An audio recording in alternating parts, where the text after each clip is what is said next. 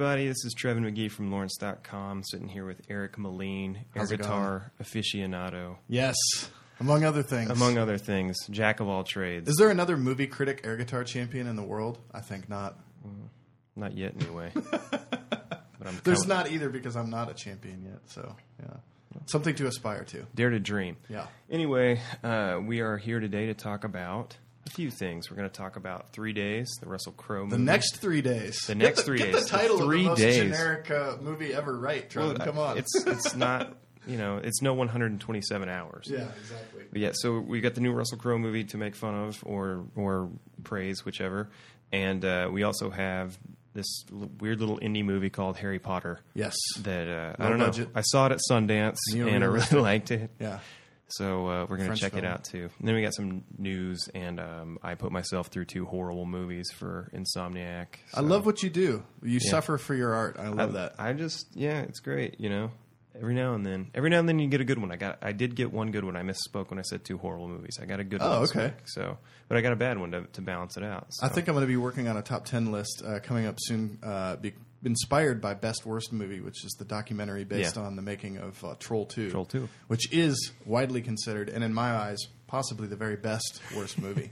and uh, so I'm going to I'm gonna write a top 10 list soon of, of really great bad movies because, you know, sometimes bad movies can be a freaking slog. Oh yeah, You know? Some, that's the, that's the worst kind of bad movie. Yeah. one that just drags and drags and drags and drags. And the ones that realize they're bad and are entertaining, those are fantastic. Yeah. Well, even if they don't realize they're entertaining, if they don't know, but it's still, you know, Surviving the Game, for example. Surviving the Game is a great bad movie because it just never lets it just never drags. Yeah. Or like Tango and Cash, another one of my favorite bad movies, Tango Nice. and Cash. I mean, Kurt Russell puts a grenade down a guy's pants and throws him down a flight of stairs. that's awesome. That is awesome. Like no two ways about it. But yeah, I um I watched Gamer two weeks ago. Oh, Yeah, Gamer. This Yeah. is uh, the same guys that did uh, Crank and Crank 2. Neveldine Taylor. They Yeah. go by their last names sandwiched together. But yeah. Is it two guys? Yeah. Okay. Two guys. Um, and I was surprised. I was I was pleasantly surprised. Um, it's uh, sort of a dystopian future type movie. Um, in, Oh, so it's like Children of Men then. yeah, except it's almost it's eerie how much like children. Of Men. Um, no, uh, Gerard Butler plays this guy named Cable, who is a uh, he's a character basically in a in a live action video game. Oh, so and someone remote control. Yeah, it's a lot like Running Man. Um, someone remote controls him um, through these battlefields, and um, if he can survive 30 matches, he gets his freedom because he's a convicted murderer. Everyone that plays the game is a death row felon. So somebody's actually playing him. Yeah, there's a His kid decisions are on behind his him own? named Simon that like controls him. Um, but there there are a few things he can't do, um, like the the the the characters are called icons. So the icon pulls the trigger. Yeah. So he he looks and moves him, but it's the icon that eventually uh, drops him. And It came out last year, right? yeah, last fall, Okay. about a year ago, um, and it really played up the whole dystopian um, future type thing.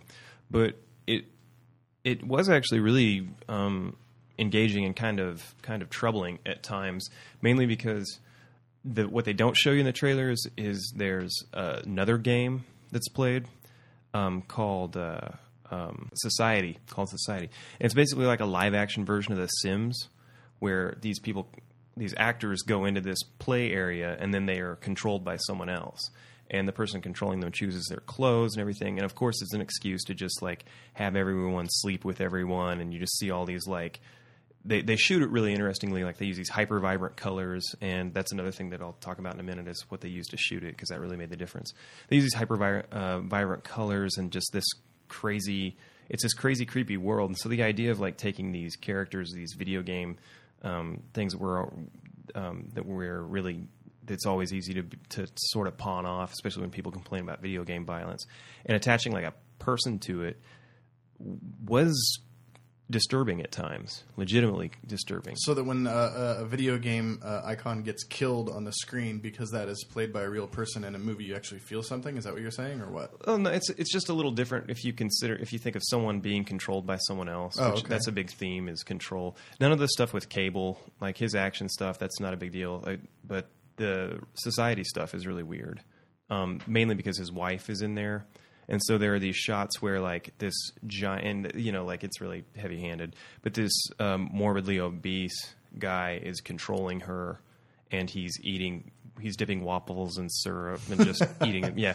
And then like And he's meanwhile, she's like this hot. yeah, and he's choosing Yeah. her outfit, and he makes her wear like Yeah. go-go boots and, and hot pants and a fur coat and like just this weird outfit, and then approaches someone and and uh, they have this conversation that's basically like ASL, and where do you want to go, and you know it's very awkward and and creepy, um, but the the uh, battlefield stuff, the game is called Slayers and the battlefield stuff's awesome. Like the the the level of choreography and just how much stuff goes on and how well rehearsed a lot of the action scenes are really is great. And then the thing about Neveldine Taylor is even though there's a lot of stuff that's really derivative in the movie, um, they make movies kind of like someone who's never made a movie before and not in a bad way, but they just conventions don't really stand up to them.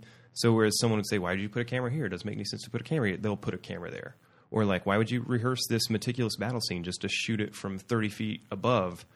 And they do it, and it looks awesome. It looks great. Like you've got all these people hitting their marks and doing all this combat stuff, and a helicopter flies overhead, and it really, uh, it, it not only does it look like a video game, but it also just looks really cool.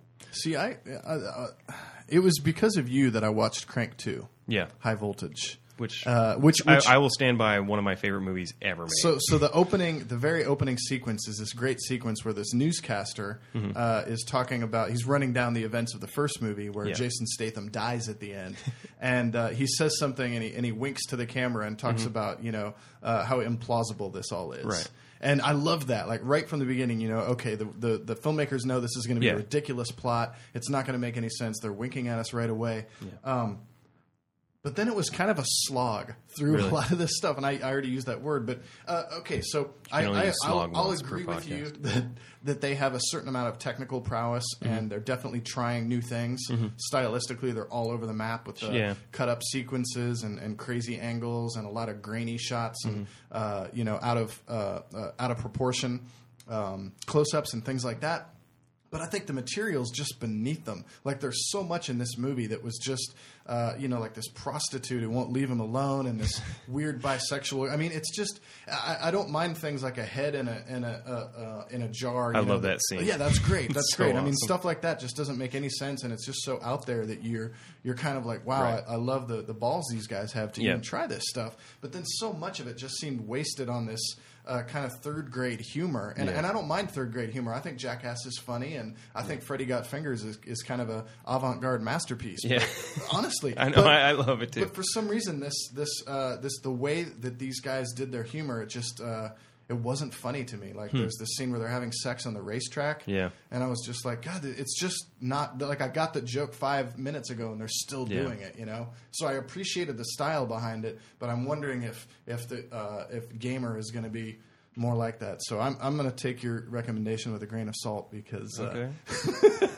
I don't know. I, I really wanted to like this, the, and I'm I'm curious to You're see saying more Crank movies. too. You really wanted to. Like I really Crank wanted to like Crank 2, and I'm curious to see more movies by this team. You know Uh, their I'd next like to s- movie? no. Ghost Rider Two with Nick Cage. Okay. Well, if if Cage hams it up as much as he did in, in Bad and I think they're just going to let him off the chain and let him be a crazy person. well, you know, that's And okay. I, am fine with that. Yeah, because the first one was really dull. Yeah, the first really one's dull. yeah, it was terrible. Yeah. Okay. Cool. Demi Moore's strip tease. Nice. No, not at all. Oh. Not nice. Uh, Burt Reynolds is Yeah. in this movie, He and I is. remember this was after Boogie Nights, Mm-hmm. and everybody was thinking, "Oh, what a great, uh, you know, way to He's follow back. up his comeback." Yeah, yeah, yeah, yeah. Um, he he, you know, just went out of his way, kind of like John Travolta, to just like piss away Every the bit of opportunity, goodwill that he had. Yeah, yeah, every bit of goodwill he had, and just sort of prove that he'll do whatever you throw at his feet without a paddle. without a paddle. the mountain man from Without a Paddle, and then you know he replies his or reprises his role in in the Longest Yard remake, and you know yeah, all that fun stuff. Anyway, striptease. Um, I'll be short with this one. It's just an excuse to see Demi Moore naked, and that's I and mean, surgically enhanced. And from what I, surgically I enhanced remember the press at the time. yeah, yeah, they they made a big deal out of it. But yeah, like I mean, the front cover says it all. It's just her naked on the front cover, and that's that's the entire reason they made the movie because the plot sucks and the characters suck and everything about it. like it's not it's it not camp fun? subversive or funny. It's not even campy fun. It's just so dull and boring and like she just the things they put in there to sort of try and make it stand up on its own or like the weird little like um sort of peccadillos of the movie to try and give it character all fall flat. For example, she always dances to Annie Lennox songs, which is that's yeah, that's supposed to be Something. yeah, and it's it's all it is is annoying.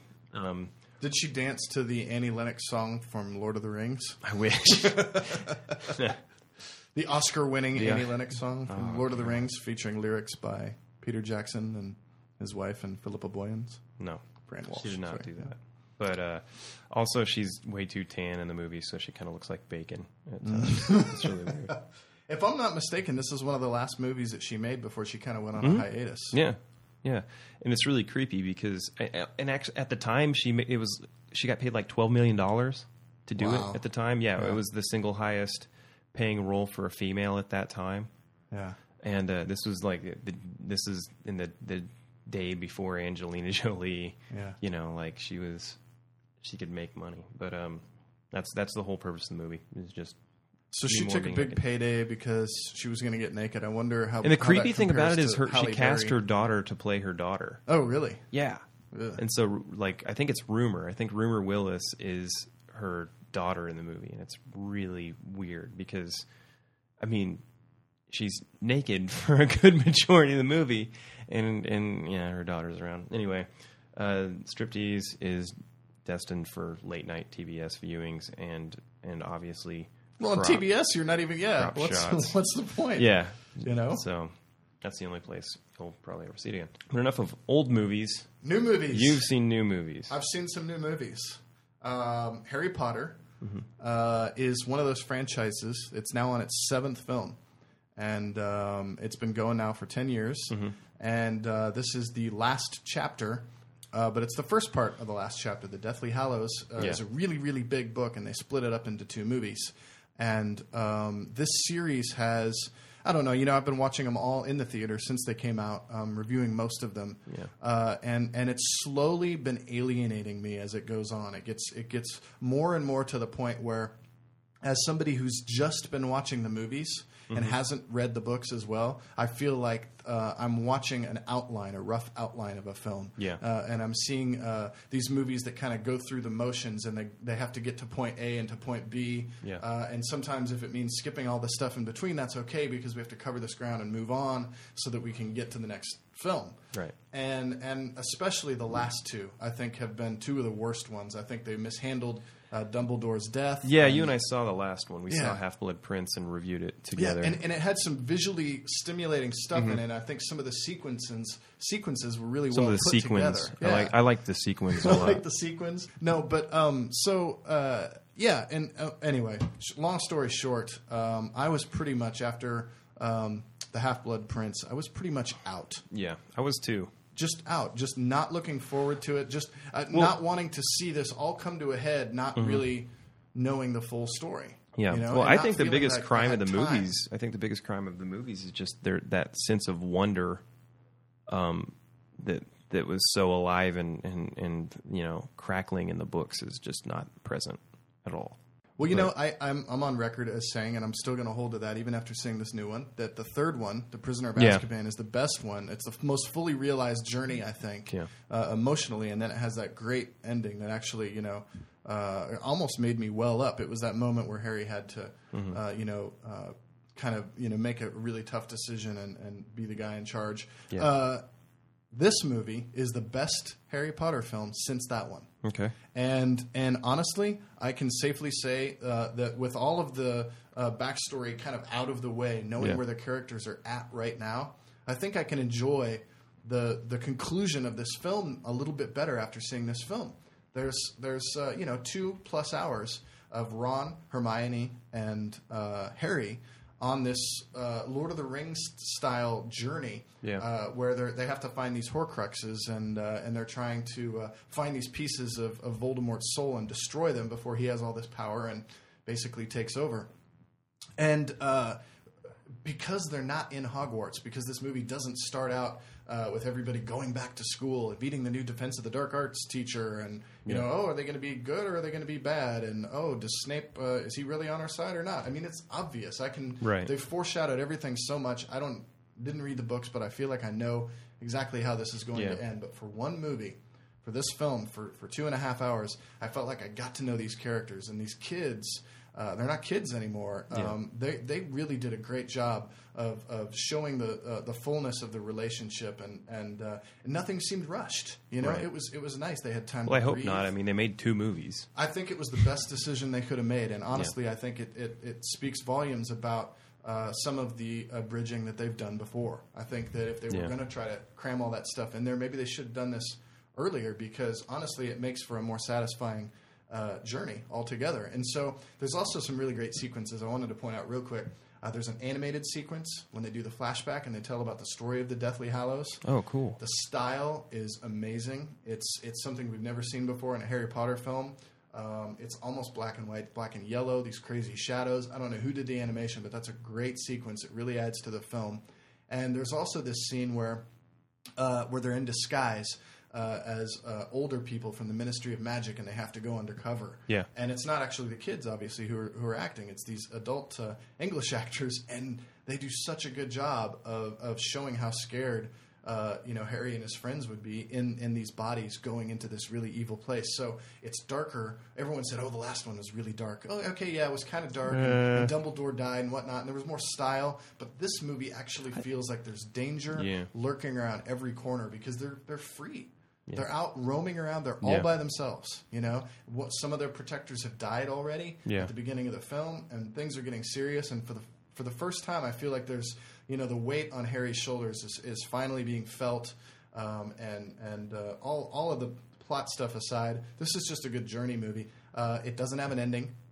That's a function of the movie. What do you it into two. like? Does it just fade out? Like, what do you mean it doesn't Well, there is a, a a major plot point that happens, and then the movie ends. Okay. In other words, their journey is definitely obviously not over. It's kind of like the Two Towers, honestly. You know, they're still on their journey, uh, and it looks like the bad guys are going to win, and then the movie ends. So, I mean, that's that's the way they chose to do it, and, and I knew that going in, so I wasn't Right. disappointed when it didn't have an ending. I was just happy to, to see a movie that was actually that actually felt like a movie instead So- of a, a you know Cliff's notes. Here's here's the million dollar question then. Yeah. Would it have been better in 3D? You know, that's another thing I have to give them credit Yeah, for. Thank yeah. God they didn't do that. God. You know, and I know it's going to be seen in, in IMAX on some certain screens, and Yeah. and uh, you know, it has a, a, a big uh, kind of epic quality to it. I think that would be cool to see it on IMAX. You know, Yeah. But yeah, I'm I'll, honestly I'm giving this movie. Uh, I, I when I first uh, was walking out of the theater, I was still a little, uh, but the more I think about it, the more Mm-hmm. I like it. Um, so this is a solid recommendation for me. This is even more than a, a minor. This is, uh, like I said, second best Potter movie so far. Cool. Awesome. And uh, you also saw The next the three next days. three days. Yeah, the next three days. You didn't get to see the train movie, did you?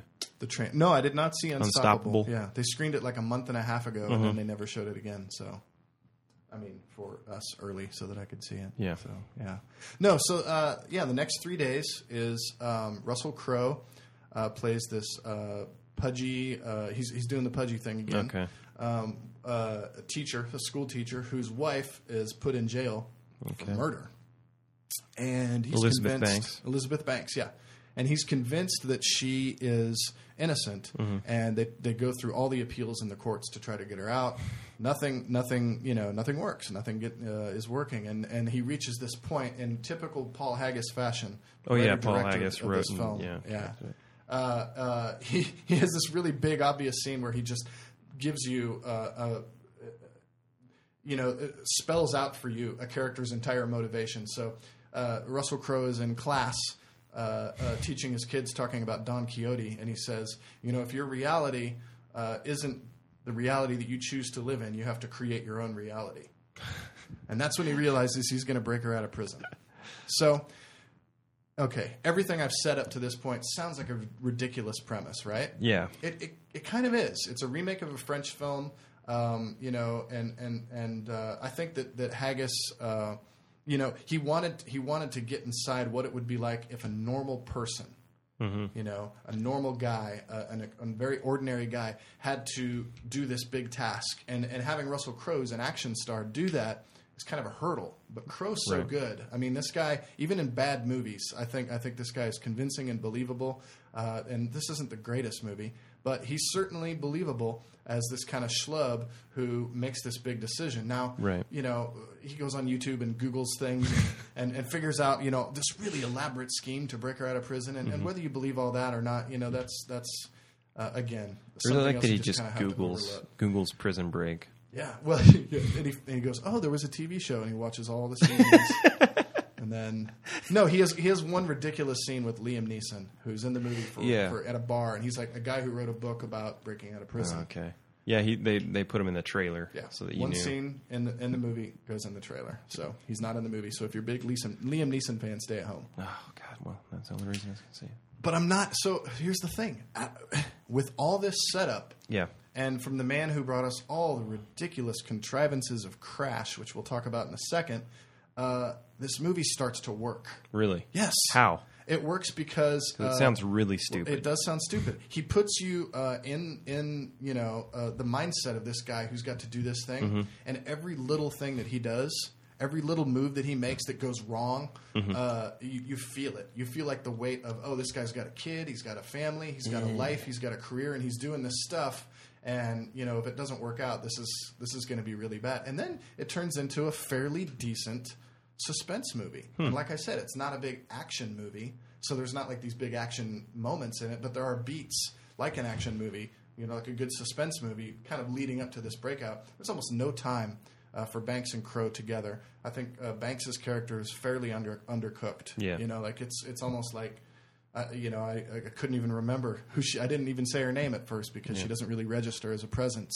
Um, but again, it's Crowe carrying a movie, and then uh, once you get over the ridiculous uh, plot humps, if you if you'd like to call them that, I think it works on a certain level Yeah. as a, a suspense thriller, and and um, it has a couple moments that that I liked. Then again, at the end, it has this awful, uh, obvious tack on uh, sum up ending that Haggis likes to do, where where everything's black and white, there are no grays, and he likes to spell things out. So the the minorest of recommendations for the next three days, if you're a big Russell Crowe fan and there's nothing else to see this weekend, you may want to check it out. It's it's not terrible. Does he do um, like a half Irish accent in this one, like he did in Robin Hood, No, and then get mad when no, someone you know calls what? him on it? There, yeah, he hasn't. It seems like Russell Crowe, the person, has no sense. I can't believe I'm, I'm recommending And- a and Harry it's Potter weird movie because I've- over all the stories I've heard uh, about it a Russell Crowe him seem movie. like But there it unpleasant person, but Mhm. um, He hasn't been on a you know, sometimes they make the best. No, not really. Um, But you there's know, certain we- points we- where we- I brought would it say there's a, a somewhat of an this accent earlier. We that were we're gonna hearing bring that probably shouldn't be in there. We'll try to make it the next three days. Next three There you go. If you want to see it, there it is. the In my minor He wrote. It really is. he It really is. He did direct. Wrote and directed. Oh yeah. One of the worst Best Picture winners of all time. A movie called Crash that everybody remembers uh, because it beat Brokeback Mountain for Best Picture that year. And Brokeback Mountain was supposed to be the Best Picture winner. It's a it's a really good, strong character drama uh, uh, from Ang Lee. Yeah. Um, it wasn't the best movie that year by any means. That was Munich, which was also up for Best Picture. Uh, the Steven Spielberg uh, movie, which was uh, brutal uh, and frank and challenging and thrilling. And uh, anyway, Crash Crash beat the, uh, that. Capote, I believe, was up that year. Yeah. And uh, what was the other film? Yeah, I can't remember. So if you're in front of a computer, Google it. But uh, all those movies were better than Crash, and Crash won, and it was seen as like this big political thing. Yeah, just Brokeback Mountain great- all the anti Great race commentary. sentiment. Yeah. Great race commentary. Oh yeah, so Crash. Yeah. Tell us about race. Did you did you know racism is bad, Trevan? Uh uh Not until Crash told me it was. Repeatedly. Oh, no. man. Very, very, very. The issues I have with Crash are the same issues that you have with Crash, which are that uh, it is very um, vague. it's very, it's very vague and um, uninspired and stupid, honestly, and it treats the audience like it's. Treats the audience like it's well. Okay, let me back up. It thinks it's really smart. Yeah. It thinks it's really, really That's smart that's yeah. That's that's the really raw that's part. that's the worst Yeah. part of it is that it says all of these like very obvious um, boilerplate. It makes all these boilerplate statements. Yeah. but it does so in in such a heavy-handed way that people go, "Oh wow, that's he's right about that." I think I used the words heavy-handed in Racism is uh, in my really uh, is bad. uh, next three days review too. That's kind of a thing with Haggis, I think. Well, he just you know like he just paints in broad, stupid strokes, and he did it in Casino Royale. He wrote the script for that. See if um, you remember this quote. Okay, We're always behind this metal and glass. It's the sense of touch. I think we miss that touch so much that we crash into each other just so we can feel something. oh my god, Huh? I just pants. Kansas City's own Don Cheadle yeah, delivering uh, the, the the thesis statement of Crash. That's the, all of his movies have thesis statements, and then they're That's very, very, um, they, they're conveyed in a very like obvious way, and then even the subtext isn't really. It's just, it shouldn't be called subtext. It's just text Yeah. because you know what the, the the crime scene on Christmas, the holiest Yeah. day of the year, and it's obvious, and uh, everything that everything that happens in that movie, everything that happens in that movie is um, deliberate, it's very deliberate. And- I, I, I I'm actually going to boil it down. unrealistic, and yeah, tiresome. but but it tries to pretend that it is. Um, basically, uh, you know, it's, it's Even the thing at the beginning when like the, the two people are arguing over the car accident, the car crash. Yeah. get it? Yeah. That that um, at the very beginning, and like one is one is Asian and one is I can't remember what the you know race matters, so you have to point it out in the movie. But yeah, the whole point is oh, it's a stereotype, and they're fighting, and uh, Yeah. See, uh, uh, Spike Lee already did uh, the greatest possible scene uh, about all all uh, races in a city having to get along. are you uh, ta- and do twenty the right thing? Oh, 25th hour, I think. Well, that's when he, great, when he too. hits when he hits New York. yeah. I'm talking about the scene in Do the Right Thing Yeah. where the Korean grocer spits out all of the uh, racial epithets, and then the black guy spits them all out, Mm-hmm. and then and everybody just has that one moment where they're screaming at the camera all these racial Yeah. uh, insults at, at you know the people that they perceive to be their enemies, even though they all live in the same area. And, Right. You know, they they kind of come together in these certain ways that they don't even really realize because um, life isn't black and white; it's gray. Um, but no, uh, the 25th hour. That's a great movie too. That's another Spike Lee. It's a great scene. Yeah. Yeah, that's one of the. I mean, that's I think that's Norton's best movie. really Yeah, yeah. Absolutely. interesting. That's yeah, it's really underrated. Somebody should do an overlooked movie on that. Yep. Um, but no, what I wanted to say is here's here's what I boil Crash down to basically. Okay. Uh, the approach is give us a set of expectations, then upend them, right? Okay. Then put those people in a situation where they have to rethink their own behavior. Mm-hmm. Then end either with tragedy mm-hmm. or redemption, oppositely mm. tuned to what the audience wants to see happen. And that's the entire film. That's a nice, yeah, that's a nice equation you've got there. Thanks. The Hagulator. The I Hagulator. mean, just run this through the Hagulator real quick. Let's see what we've got. Oh boy! We should also point out that he won an Oscar for uh, his screenplay for Million Dollar Baby as well. The year, right, the year right before Crash. Yeah.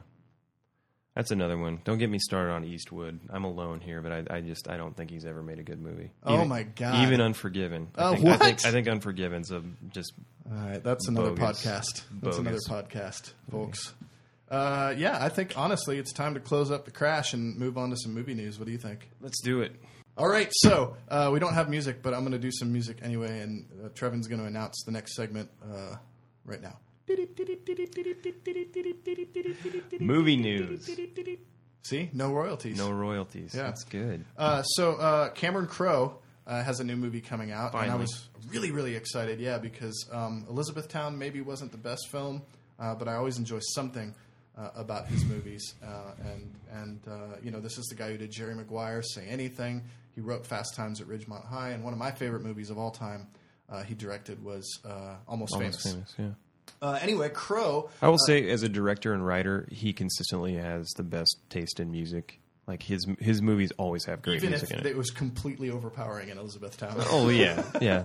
Well, he had Ryan Adams do an entire soundtrack for it that he just scrapped. Oh, like, really? There's there's an Elizabethtown Sessions like uh, bootleg you can get, but he, Ryan Adams did like 17 songs just for the movie.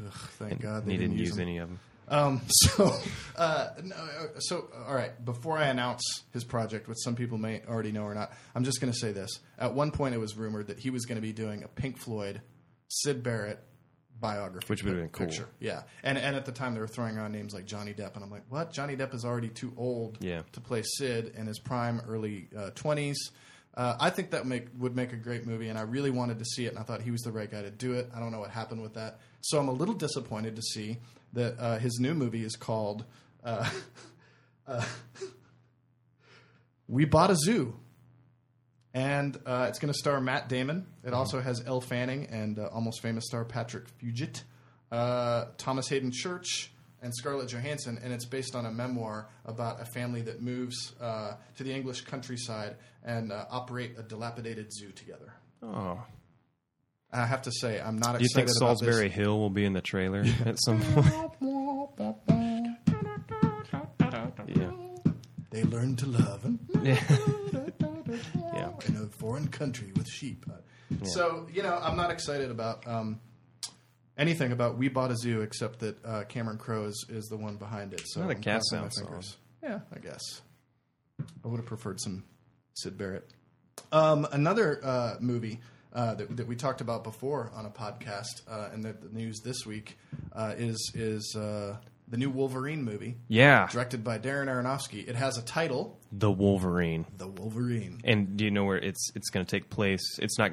It's going to take place completely out of the universe that X Men Origins and all that other stuff took place in. I heard that it's a one-off. It's a one-off, and it's going to be set in Japan, where uh, Logan dates uh, or dates marries whatever um, Yuriko or Haruko or whatever. Um, she's the daughter of this uh, Japanese crime boss, Cool. and so expect him killing a lot of dudes with katana swords. Is this uh, uh, was this the one of the uh, celebrated miniseries, limited run miniseries that they did? Uh, no, it is, it's based on part of the uh, actual like run of the Wolverine comic that Chris Claremont wrote, where Oh, he, okay. he went to Japan basically and So caused, caused there- all manner of trouble. You have confirmation that this is based on the Claremont stuff. yeah. cool. And the guy who's writing, it, uh, ironically enough, is uh, Christopher McQuarrie, who penned uh, Usual Suspects um, and Way the Gun, one of my favorite and most Yeah. underrated movies ever. So, yeah, that's that's exciting. I think you, I, Aronofsky's been circling around comic book movies for a while, and so the the idea of him actually getting to do one is really exciting. And considering it's a studio movie and it's like his first real studio movie, he hasn't Yeah. done one before. And even though it's probably not going to get a big budget, um, which you know it might, based entirely around Jackman, who was instrumental in making this movie happen. Um, I expect nothing but good things. Like you know, it'll be interesting because Fox really uh, meddles like crazy. Yeah. Uh, and and uh, but the thing is, is that I know that Fox Searchlight put out the Wrestler. Mm-hmm. Yeah. So uh, I, I think they might be doing Black Swan as well, his Yeah. new movie. Um, anyway, it sounds like they've got a good relationship, so hopefully he can make that work with uh, little to no interference from the studio. So uh, Wes Anderson has a new movie that uh, he's working on right now, and the rumor is it's called what? Moonrise Kingdom. Moonrise Kingdom. It doesn't exactly roll off the tongue, but uh, neither does the Darjeeling Limited. So, to come to think of it, none of his movies really do. No, I guess Rushmore and, and Bottle Rocket, but uh, the Life Aquatic, with Steve Zissou. yeah, that doesn't doesn't really either. Um, but anyway, uh, this is the weird thing, right? You've got your uh, Bill Murray, of course, Sure. is going to be in the movie. contractually obligated to appear in every I'm fine Wes with Anderson that. movie. I'm totally fine with that too. Uh, Bruce Willis, Mm-hmm. Edward Norton, Tilda Swinton, and Frances McDormand. All right. I'm fine with all of those except Bruce Willis, and I'll tell you why. Because I saw Red recently, and um, I think that guy is so stagnant right now. I mean, seriously, Yeah. I, I get what he's doing. He's like poking fun at his persona. Yeah, yeah. It's not funny anymore. Yeah. It doesn't look like he's having much fun doing it, and he's certainly not challenging himself. So uh, it's been a really long time since I've seen Bruce Willis do anything remotely interesting. Uh, I guess he was kind of fun in Planet Terror, like everybody was kind of fun in that movie. Yeah. But uh, yeah, so good luck, Wes Anderson. I, I, I mean, I'm there just to see what Anderson's going to do. But this is set in the '60s. How many New Kink England. songs do you think will be in it? A lot, I hope. Yeah. It- well, he's already done Bowie. He's already done Kinks. Mm-hmm. He's already done The Who. So, what other British invasion band is he going to do? It's got to be the Mm. Beatles, right? Or the Stones. Maybe Yeah. So uh, Donovan. he could just do Donovan. that'd be sweet. I'd watch that. Well, you know, sometimes movies claim songs though, and I think that that uh, Hurdy Gurdy Man is claimed by David Fincher's Zodiac. I think that is nobody can use that movie or that song Yeah. anymore. Yeah. uh, that was almost like the Killer's theme song, and that was terrifying Yeah. in that movie.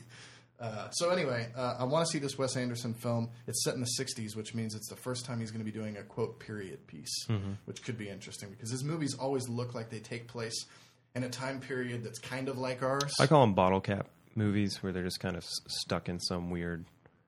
Yeah. Yeah, and they and they all look like uh, you know they're in, in these uh, ornate dollhouses. Yeah. So, but anyway, so that's that. I think that's kind of interesting. Uh, this is not interesting. This is kind of mildly infuriating. Robert Zemeckis, the man behind such classics as Beowulf. Beowulf. You know, I didn't mind Beowulf. Didn't hate it. The naked Hate it. fight, like The naked fight was sweet. so stupid, so stupid and funny. Uh, but he's doing a lot of the glassy-eyed, rubber-faced Yeah, uh, yeah, yeah. Uh, motion capture movies. Polar Um, Express and Polar Express, and stuff. he produced Monster House. Um, but here's the deal: uh, you know, this is the guy who did Forrest Gump and Back to the Future, Mm-hmm. uh, Wizard of Oz. What about it? He's uh, buying the screenplay, Mm-hmm. basing his remake of the Wizard of Oz, which is what they're talking about him doing, on that uh, you know screenplay, and, and basically producing a remake of, of the Wizard of Oz. Uh, the person who they're talking about uh, for this is Robert Downey Jr., which is really weird because right now Robert Downey Jr. is uh, supposedly going to play Oz in a movie called Oz: The Great and Powerful, directed by Sam Raimi. Okay. So where does that leave us? I don't know if I want to see any of this. I mean, I, I was down for Raimi doing something different at least. Yeah. So uh, Zemeckis doing The Wizard of Oz sounds to me like a bunch of motion capture and bad CGI. And having not seen uh, the Spielberg movie uh, Adventures of Tintin yet, I'm not convinced that there's. Well, I'm, I am. I am convinced that there's no reason to do this. Yeah. So uh, it'll have to be really great for me to. Well, speaking of bad CGI, uh, the Green Lantern trailer came out. Right, Ryan Reynolds. Yeah, Yeah. Rai Rai, as I like to call him. Really? No, okay. not really. Is that what uh, ScarJo calls him? Sure. Isn't that Scarlett Johansson? I don't know. Yeah, nickname. Um, so yeah, uh, a lot of talk about uh, the Green Lantern trailer online today, and Yeah. uh, I'm famous for not watching trailers unless I feel really compelled to, and so I didn't watch. It. You are this. actually famous for that. Yeah, I'm famous for it. I mean, look it up. Yeah. You know, it's in the book, and uh, um, yeah, so I didn't watch it. Um, I yeah. What do you what do you think?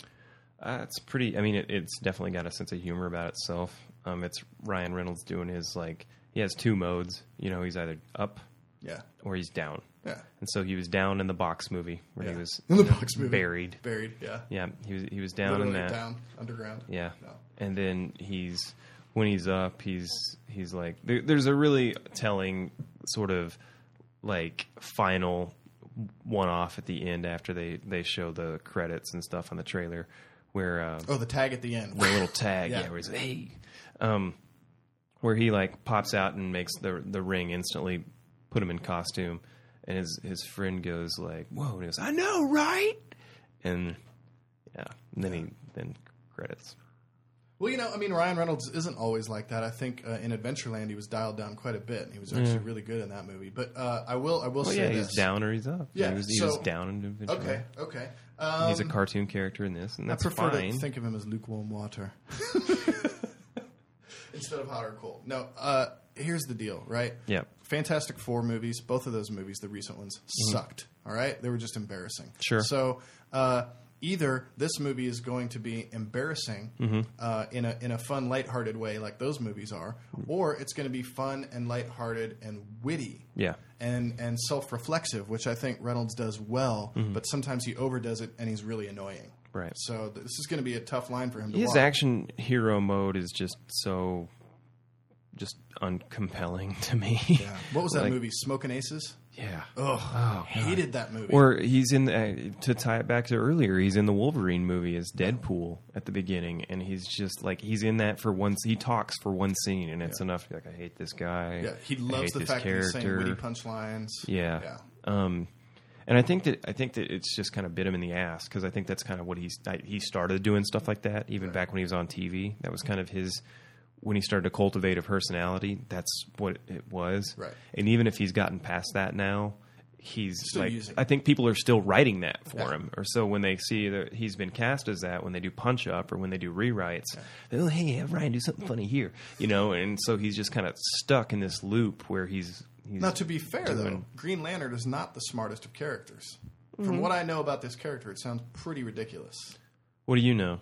I know that he's got a little green lantern and he, and he A green little, ring. a little ring, and he flies around because he's got special powers, and it's like from an alien or something. That's true. Yeah, that's. Yep. Uh, I mean, you know, I don't know how that compares to getting bitten by a radioactive spider, but It's about the gist of it. Yeah. yeah. So. So well, you know what? Next summer is going to be full of uh, big tentpole uh, action comic book blockbusters, and this summer was not. So that'll be really uh, Yeah. interesting to see how people react to all these movies coming out next year. How long do you think uh, comic books are going to last now as like a viable movie Forever. mechanic? You think Forever, yeah. Because what's the uh, the movie? Um, God, there's something coming out right now that's based on it. Well, Walking Dead on AMC. That's based on a comic Yeah. book.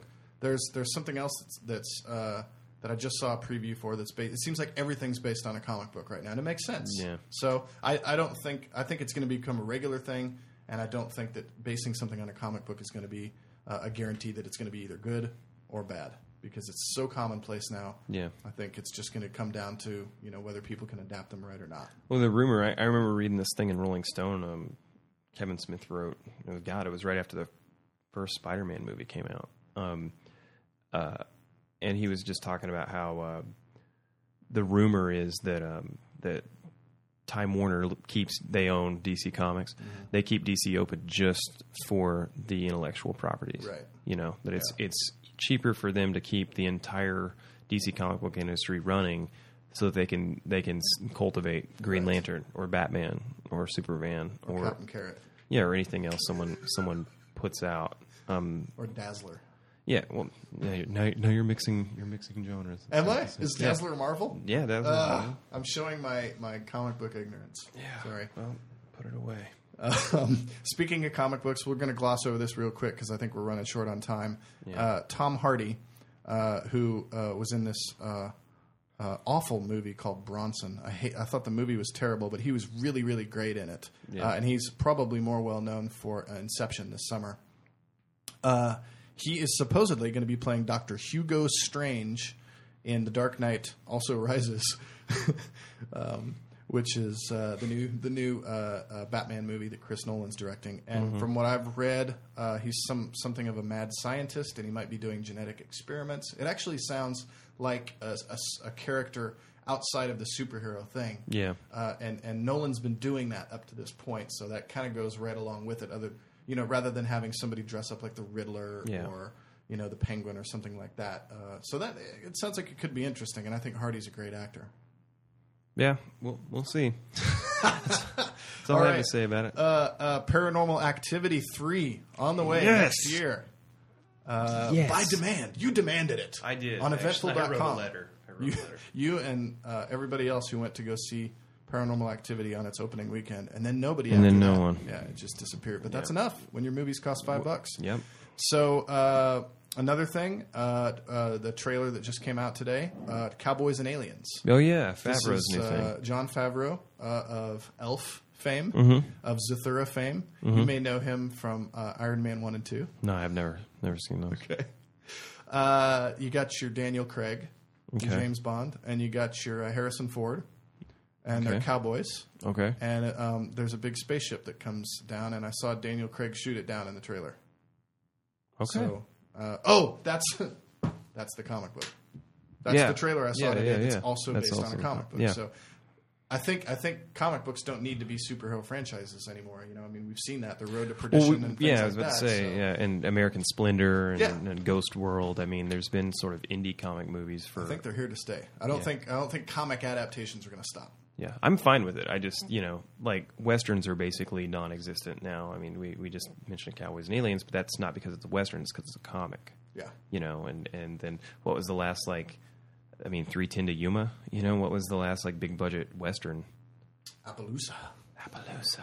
That movie sucked. It wasn't the best. It wasn't the God, best. it's just like Ed Harris directed it and starred in it, and it was just like it was like he had a checklist while he was making it. It was like, okay, do we have a shoot? Yeah, okay. we have a You know what shootout. though? Appaloosa better than Pollock. which he also directed. That movie stunk to high heaven. Good performance, pretentious movie. Uh, anyway, there you go. More opinions you didn't ask for. Uh, we're gonna. I think we're going to end it right there, actually. So, on behalf of Eric Moline, this is Trevan McGee, Scene Stealers Podcast. We'll see you next week.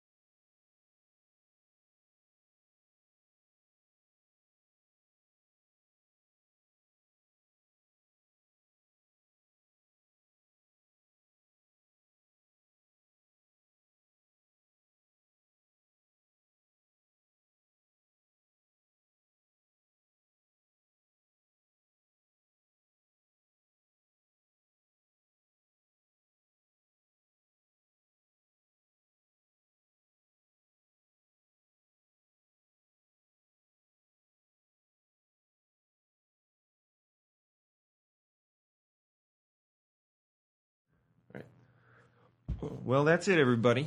Uh, thanks for checking in. Uh, to sum up, small, minor, minorest of recommendations for the next three days. Yeah, you a must. and a, a big, If you feel compelled a solid rock fist solid from rock Mr. yeah. Moline for uh, Harry Potter. for Harry Potter, definitely. Yep. Uh, next week, we are going to do a podcast that will come out before Friday because we have a deadline we have to meet. We want to tell you about some of the best uh, Thanksgiving and Thanksgiving related movies uh, that you can watch with your family Yep. on Thursday. And I, I'm going to suffer through Thanksgiving just for you, Sarah. Good night, everybody. no, that was it. That's